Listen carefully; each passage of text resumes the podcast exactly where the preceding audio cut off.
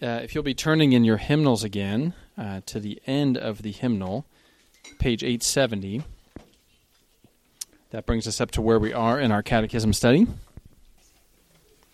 As we get all of our materials ready here, page 870 we'll have the catechism question for us. We're looking at questions 14 and 15 today. As we've done in the past, let's uh, let me read the question 14 and then we'll read the answer 14 together and then I'll read question 15 and we'll read the answer to question 15 uh, together. Uh, so question 14 says, "What is sin?" Sin is any want of conformity unto or transgression of the law of God. And then question 15, what was the sin whereby our first parents fell from the estate wherein they were created? The sin whereby our first parents fell from the estate wherein they were created was their eating the forbidden fruit. Uh, if you're trying to memorize the catechism, question 15 is your friend because uh, you just repeat the question and then say their eating the forbidden fruit, which is great. Uh, let me read uh, for you. Uh, there's actually three passages we'll look at briefly tonight. And so feel free, you could turn there if you want, but if you need to, just hear them. We'll, we'll sort of camp out on each one briefly. Uh, 1 John 3 4. Everyone who makes a practice of sinning also practices lawlessness. sin is lawlessness.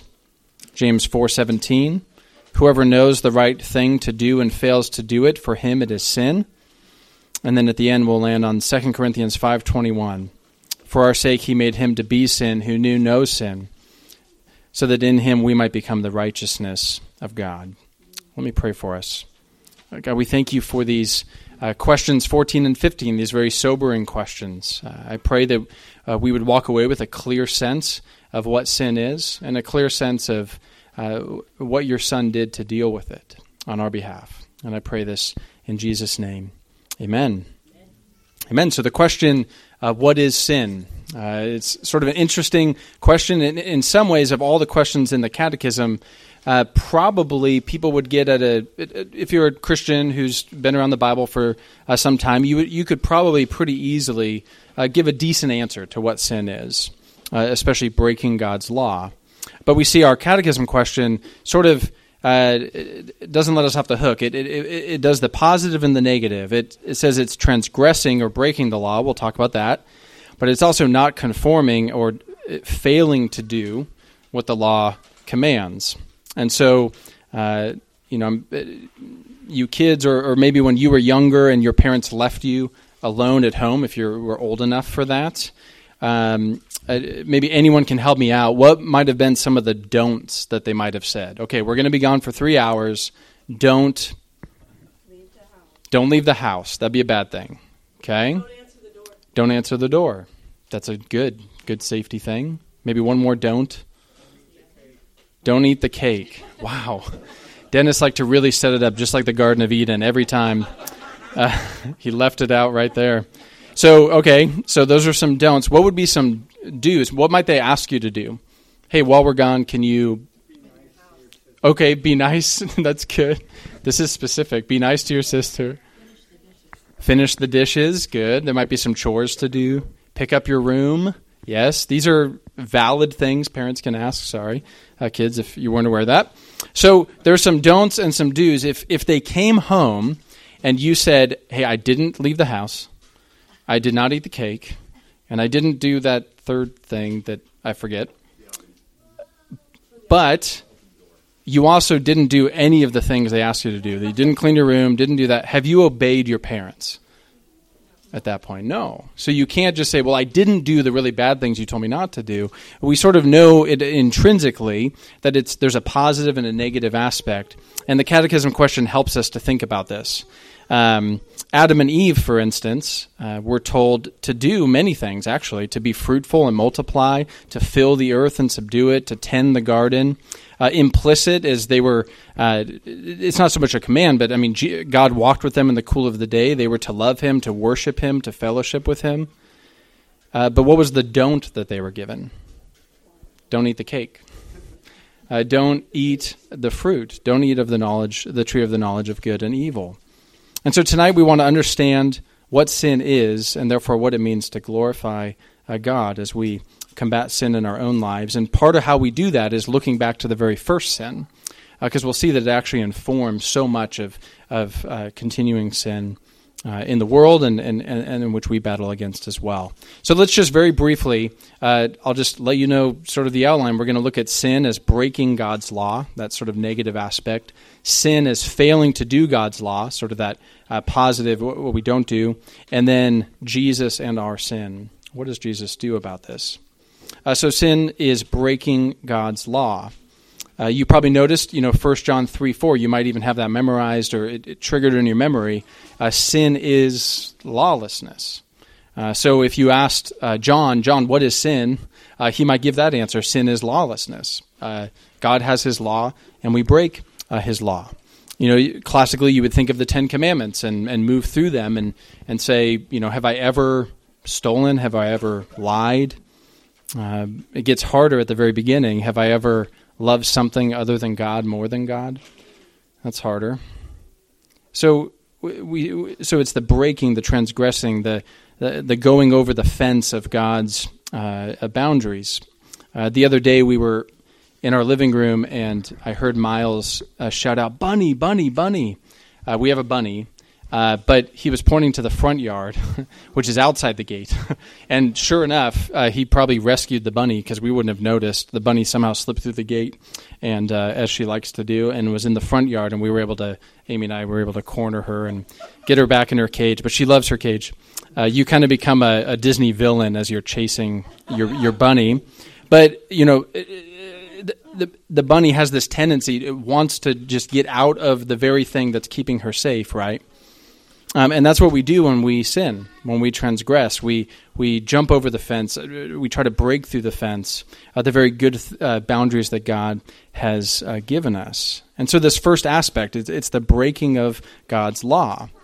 And so, when we think back, as we'll do in each section, we look back to Adam and Eve's first sin, uh, and that's the second question: what what was the sin whereby our first parents fell from the estate wherein they were created?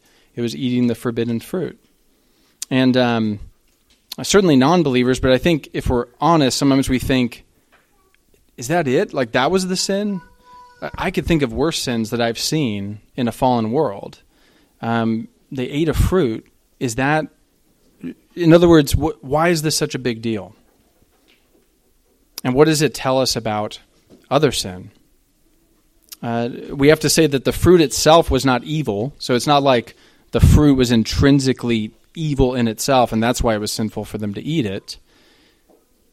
If you focus right down to it, what was so sinful about it was that God asked them not to eat it, right? And so, what was behind this uh, first sin? And it, uh, actually, let's camp on that for a second. Why was it such a big deal? Um, I was reading uh, uh, Thomas Watson on this, uh, a Puritan author, um, and, and and he says uh, there's a couple ways that you can go about it because it, it's hard for us as humans who uh, were born in a sinful estate. If we're in Christ, as we saw the fourfold state, we're, we're in a different estate now. Uh, but it's hard for us to really see the weight of sin and what it is.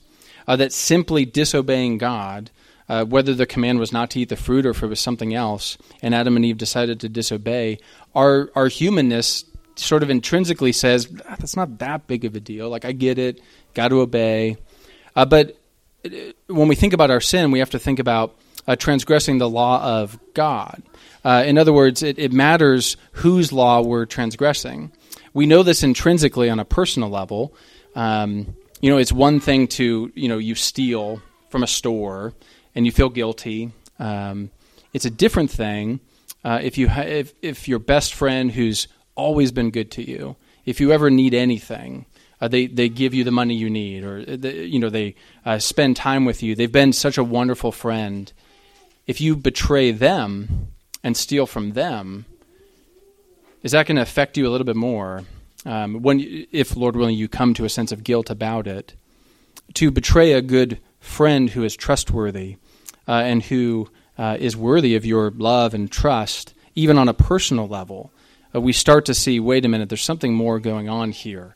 Um, and when we think about, if you think to the beginning of the Catechism, God's uh, perfections, His holiness, His uh, His righteousness, His perfection, uh, which we said we can truly know. We can know God who He is, but we can't comprehensively, we can't fully comprehend how amazing, how good, how pure God is. And it's this God who walked in the cool of the day with His people, uh, of whom uh, they sinned against.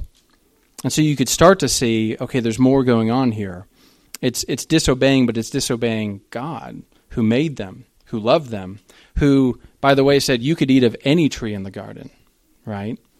It wasn't just don't eat the cake. It was look at the abundance in this pantry. Um, you can have any of it, and I've given it for you. And yet they disobeyed. And so, was their sin really that bad? We have to say yes. And Watson goes on to say, not only looking at that personal nature, but if you really want to get down to it, uh, he says, uh, to uh, um, see the evil of sin in the price paid for it. So we can look at the personal nature, we can look at the holiness of God, and then we go right to the cross, where Jesus cries out, My God, my God, why have you forsaken me? And we say, How evil is sin? Uh, does it really deserve death? And then we look to the cross and say, He really took death for the sake of our sins. So if if we are harboring a sense that sin really isn't that bad, then what Jesus experienced was injustice on a cosmic level. If sin is just kind of bad, um, and then Jesus went and died for it, do you see the inconsistency there? And so we start at the cross and we work our way back and we say even that very first sin was truly sinful, truly breaking God's law. Uh, so sin is transgressing the law. Sin is also failing to do God's will. Again, we're we're we're pretty ready to talk about the first category, but uh, the second one is a little bit less obvious to us, or at least we like to not think about it as much uh, when we're thinking of confessing our sins. Uh, but we, if if we call the first category sometimes sins of commission, uh, if you're familiar with these terms, these would be the sins of omission omitting the things that God might call us to do. So James 4:17, whoever knows the right thing to do and fails to do it, uh, for him it is sin. It is sin. Uh, think of this morning in our text, the rich man and Lazarus. Uh, the rich man wasn't, you know, hurting Lazarus. He wasn't kicking him. Uh, he wasn't stealing from him. Uh, he, the rich man wasn't doing. Being rich isn't a sin, so nothing the rich man was doing was sort of overtly breaking certain commandments in, in this very obvious way, transgressing. Uh, one commentator says uh, he is not said to have committed any grave sin, uh, but he lived only for himself, and that was his condemnation. Uh, he failed to do what God calls him to do. What, what's the summary of the law? But to love God with everything you have and to love your neighbor as yourself. But he just kept walking by his neighbor and not loving his neighbor. So it's not just don't hurt your neighbor, which is important, but the deeper is love your neighbor as yourself. And so we call these sins of omission. And again, think of Adam and Eve. We, of course, we think of their breaking of the law, uh, their eating of the fruit. Uh, but by doing so, they were failing in their positive calling to be fruitful and multiply, to worship God. Uh, instead of seeing uh, life with God and fellowship with Him spread, we think, you know, starting in the garden and spreading over all of creation, uh, they started to forfeit this beautiful calling that they were given by God.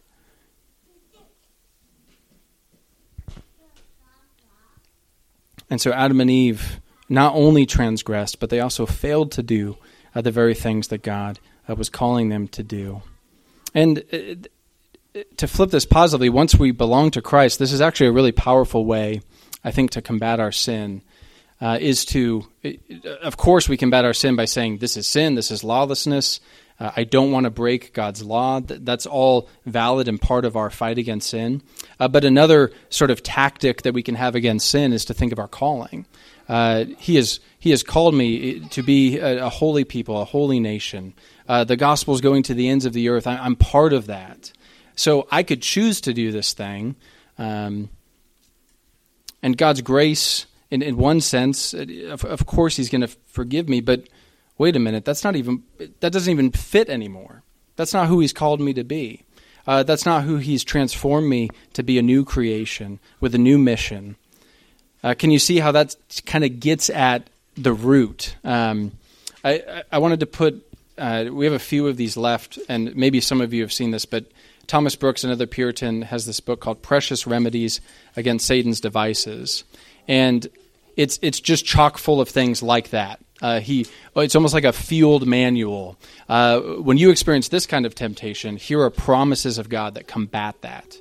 Um, uh, you know, Satan wants you when you're discouraged, maybe you're tempted in this way, but look at these encouragements from Christ himself. So I, I do commend that to you. I, I, hope we might buy more of those to keep those stocked because that's been a, a precious book uh, for me in, in, battling sin as well. Uh, so Adam and Eve, again, they, they transgressed the law. They also failed to do what God called them uh, to do. Uh, but praise the Lord, this wasn't the end of the story. what about Jesus and, and our sin? What does Jesus do with it? As we said with Watson, see the evil of sin and the price paid for it. And another way of putting it, in 2 Corinthians 5:21 puts it this way, for our sake he made him to be sin who knew no sin, so that in him we might become the righteousness of God. I remember we said at the beginning, you know, if even if on a human level somehow, which we can't, uh, we could perfectly uh, resist breaking, transgressing God's law in that sense. Um, never steal, right? Think of all the sort of negative commandments, especially. Imagine a person who, who could do that. Would that person, by simply uh, refraining from doing the don'ts in the law, would they then be worthy in and of themselves to enter into God's holy presence? No, we, we know that there's a bigger picture. And, and when we think of Jesus and his work, uh, we talk about his, uh, I'll explain these terms, but his passive obedience and his active obedience. Uh, I'll, I'll explain passive in a second, but his active obedience is, is Jesus completing the whole law, fulfilling all of the law uh, truly loving God with all he was and truly loving his neighbor as himself uh, at every moment. There was never a moment that Jesus was not um, zealously fulfilling the law of his Father whom he loved. His passive obedience, which we'll say in a minute why that might not be the most helpful term, is the penalty that he paid for our sins of commission and omission. So Jesus on the cross, as we said, uh, if the wages of sin is death, his his passive obedience was being willing to go and endure all the punishment that was deserved to us, and then his active obedience is completing all that is required of us as creatures in God's sight, made in Him.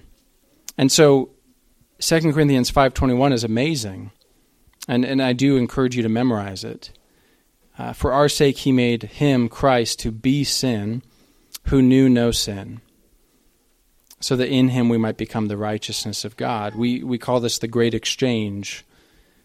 Uh, we, in our own nature, uh, deserved only death. We weren't. Uh, we weren't able to have that sort of active obedience that would um, that would match up with God's law. That our heart was always in it to love God and love our neighbor but Christ did. And we switched places. Uh, when he went to the cross, it was as if he was, uh, Luther says, in that moment, he became the greatest sinner the world had ever known through substitution. Now, of course, Jesus himself never truly became a sinner in that sense. He was treated, as it were, and it's put provocatively, uh, he was treated as the greatest sinner the world had ever known, as he bore all the sins of his people on the cross and was treated as such the wrath that they deserved. But that's not the end of the story. He traded with us his perfect righteousness, uh, which he lived out on this earth, uh, so that um, uh, so that in our justification, when when God declares us just, righteous, uh, He means it. Uh, he means that in Christ He views us as perfectly righteous, perfectly uh, worthy to come into His presence in the cool of the day, one day. And this is the amazing uh, nature of the gospel. And this helps us so much to fight our sin. And because when we're tempted to sin, we could look to the cross and say, He died for every sin. Why would I why would I even entertain the idea of continuing to sin, and He lived in my place, um, He can give me what I need now to resist this sin, provide the way out, give me His Spirit, so that I could fight sin and glorify Him, and one day temptation itself will be done away with. Praise the Lord.